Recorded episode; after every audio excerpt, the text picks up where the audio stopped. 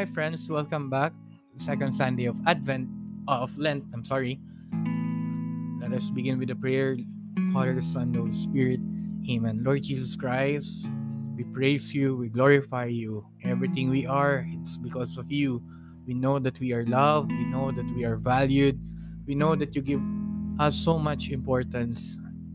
I pray for the person listening to this podcast. Bless him, bless her, hear her prayers, hear his prayers, guide him, guide her. Send to us your Holy Spirit that we may be open to your words. My dear friends, this second Sunday of Lent, maririnig naman natin kung paanong si Jesus ay nagkaroon ng transfiguration o pagbabagong anyo.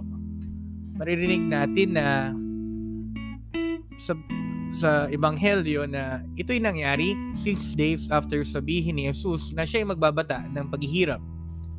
My dear friends, minsan kapag sobrang bigat na bigat na tayo sa sama ng loob, sobrang lungkot na lungkot na tayo, ang sakit-sakit na, gusto na nating uh, i-express yung galit natin. And once we express our galit, whether mahina o malakas, whether may nabitawan tayong hindi magandang salita, some persons will suppose na ayan, lumabas na yung tunay na kulay niya.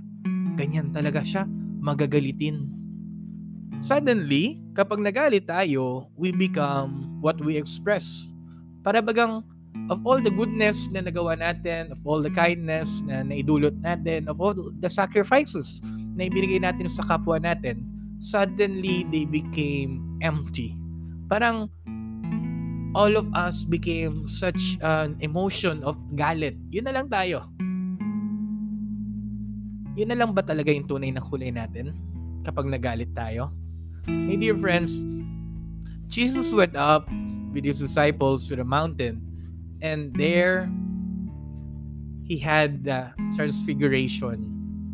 Nagdingning ang kanyang muka na parang liwanag na nakakasilaw pati ang kanyang damit ay nagputing, naging puting-puti.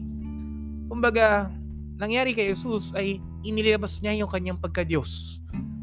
Yung kanyang glorified body. And that is the true Jesus. He is a God who became man, live with us, and save us.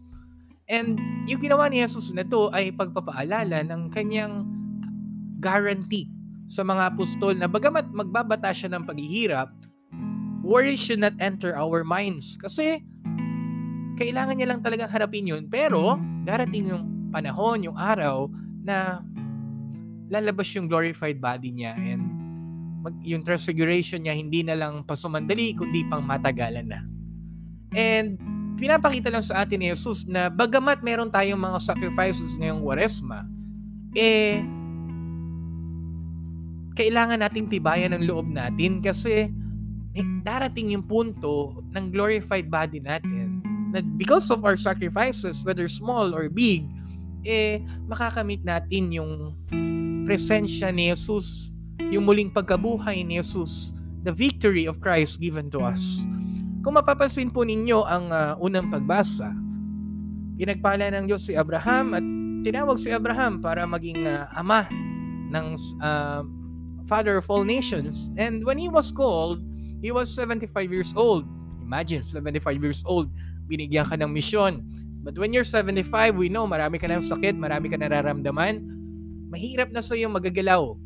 And I think it is really big sacrifice for Abraham to do that. Mabigat sa kanya. Mag-yes sa misyon na ibinigay sa kanya ni Jesus. Pero, ginawa niya pa rin ito.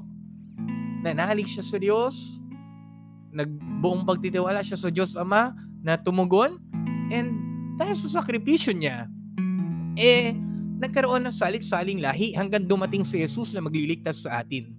So, kapag ka tayo iniimbitahan ng Diyos sa mga sakripisyo natin ngayong kwaresma, let us be courageous enough to say yes.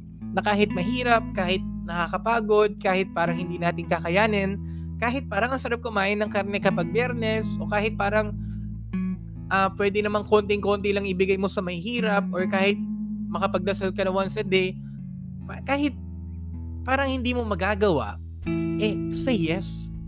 Kasi alam naman natin na sacrifice is part of our Christian life. We cannot go about our life without sacrifice. Sacrifice gives meaning to what we're doing, to how we're being. Dahil sa sakripisyo, may kahulugan ang ating buhay. At paalala naman sa atin ng ikalawang pagbasa sa sulat ni San Pablo sa, kay, sa kanyang kaibigan na si Timoteo, eh tayo'y nakatadhana sa langit. We are meant to enter heaven. We are meant to, we are destined to enter heaven, to become part of the kingdom of God. Pero sa buhay natin, yung pagbabagong anyo ni Jesus, ipinapaalala niya sa atin na tayo'y nagbabagong anyo din dahil sa mga sakripisyong ginagawa natin. Sa bawat kabutihang idinudulot natin, lumalabas sa atin yung kabanalan, lumalabas sa atin yung magiging mapagmahal, lumalabas sa atin yung pagiging maunawain. Because we are created to enter heaven. And we experience that because of our prayers. Tulad ni Jesus na umakit sa langit, na sumisimbolo, um, umakit sa langit, I mean, umakit sa bundok, na sumisimbolo ng kanyang pananalangin. Tayo rin, kapag nananalangin tayo, nagkakaroon tayo ng uh, small transfiguration na paunti-unti lumalabas kung sino talaga tayo. Tayo mga anak ng Diyos. Tayo'y panglangit. Tayo'y kabilang ng mga santo, kabilang ng mga anghel. But we have to be mindful na although we have the same ending, although we have that destiny to enter heaven, let it be clear sa ating isipan na part of that that destiny, part of that goal, part part of that dream ay yung sakripisyo natin sa araw-araw. Sacrifices cannot be eliminated. Sacrifices cannot be removed. Jesus, even though he's a God, he experienced and offered sacrifices to teach us that we too, through our sacrifices, can aim for the victory and receive it and gain it and over overcome any struggles in life just because of our struggles. My dear friends, brothers and sisters, Lent is not a season para sayangin natin. Lent is an opportune time. Pagkakataon natin para sa maliliit nating sakripisyo, eh, makatagpos tayo at marating natin ang uh, kaluwalhatian tulad ni Jesus. Huwag nating sayangin ang kwaresma. Gamitin natin ang pagkakataon nito. Okay lang magutom, okay lang maubusan ng panglimos, okay lang maubusan ng oras sa ibang gawain para lang makapagdasal. Because we know these sacrifices, they are our path towards heaven. They are our way towards heaven. Diba nga? Kaya maraming mga bata ang nagpupursige sa buhay because they see the sacrifices of their parents. They see the sacrifice na ginagawa ng kanilang magulang para sa kanila na kahit sobrang hirap ginagawa pa rin. And I think it's a reminder for us. We see the sacrifice of Jesus and we share in a little bit, in a little ways, we share in that sacrifice.